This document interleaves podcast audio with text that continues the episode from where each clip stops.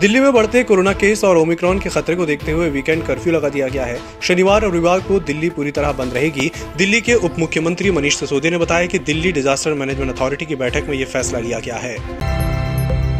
Corona की तीसरी लहर के बीच मुंबई में संक्रमण के मामलों में तेज़ी से बढ़ोतरी हो रही है। शहर के अस्पतालों में भर्ती होने वालों की संख्या भी तेज़ी से बढ़ी है। बीएमसी की ओर से मिली जानकारी के अनुसार पिछले चार दिनों के दौरान हॉस्पिटल्स में भर्ती होने वाले मरीजों की संख्या पंद्रह प्रतिशत बढ़ गई है। प्रधानमंत्री नरेंद्र मोदी ने इम्फाल में 4,800 करोड़ रुपए से अधिक की 22 परियोजनाओं का उद्घाटन और शिलान्यास किया। उन्होंने कहा कि आज जिन योजनाओं का शिलान्यास और लोकार्पण हुआ है उनके साथ ही मैं आज मणिपुर के लोगों का फिर से धन्यवाद भी करूँगा। आपने मणिपुर में ऐसी स्थिर सरकार बनाई जो पूरे बहुमत से पूरे दमखम से चल रही है। ये आपके एक वोट के कारण हुआ।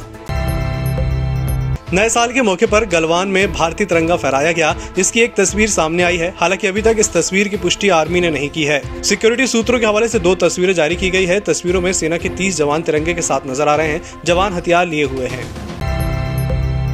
यूपी के लखनऊ में मेदांता अस्पताल के 33 मेडिकल स्टाफ कोरोना पॉजिटिव पाए गए हैं। इनमें इमरजेंसी वार्ड में तैनात एक डॉक्टर भी शामिल है। सभी संक्रमित एसिम्टोमेटिक हैं। अस्पताल प्रशासन ने 800 कर्मचारियों के सैंपल की जाँच की थी। इनमें 33 सैंपल पॉजिटिव मिले। फ्रांसीसी वैज्ञानिकों ने एक नया कोरोना वेरिएंट डिटेक्ट किया है। इसकी उत्पत्ति का केंद्र मध्य अफ्रीकी देश, कैमरून माना जा रहा है। इसे अस्थायी तौर पर आई नाम दिया गया है। स्टडी के मुताबिक इस वेरिएंट का पहला मरीज़ वैक्सीनेटेड वयस्क था, जो कैमरून की ट्रिप से फ्रांस लौटा था। दिल्ली समेत देश के उत्तर पश्चिमी इलाके में हल्के बादल छा रहे हैं। राजस्थान, पंजाब और हरियाणा के कुछ इलाकों में बारिश हो रही है। जम्मू कश्मीर और हिमाचल प्रदेश पे बर्फबारी के साथ बारिश हुई है। मौसम वैज्ञानिक महेश पलावल ने बताया कि दिल्ली में आज रात बारिश हो सकती है।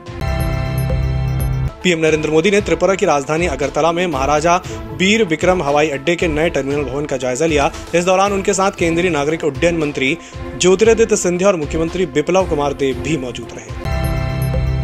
हिमाचल के लाहौर, स्पीति और कुल्लू के पहाड़ों पर बर्फबारी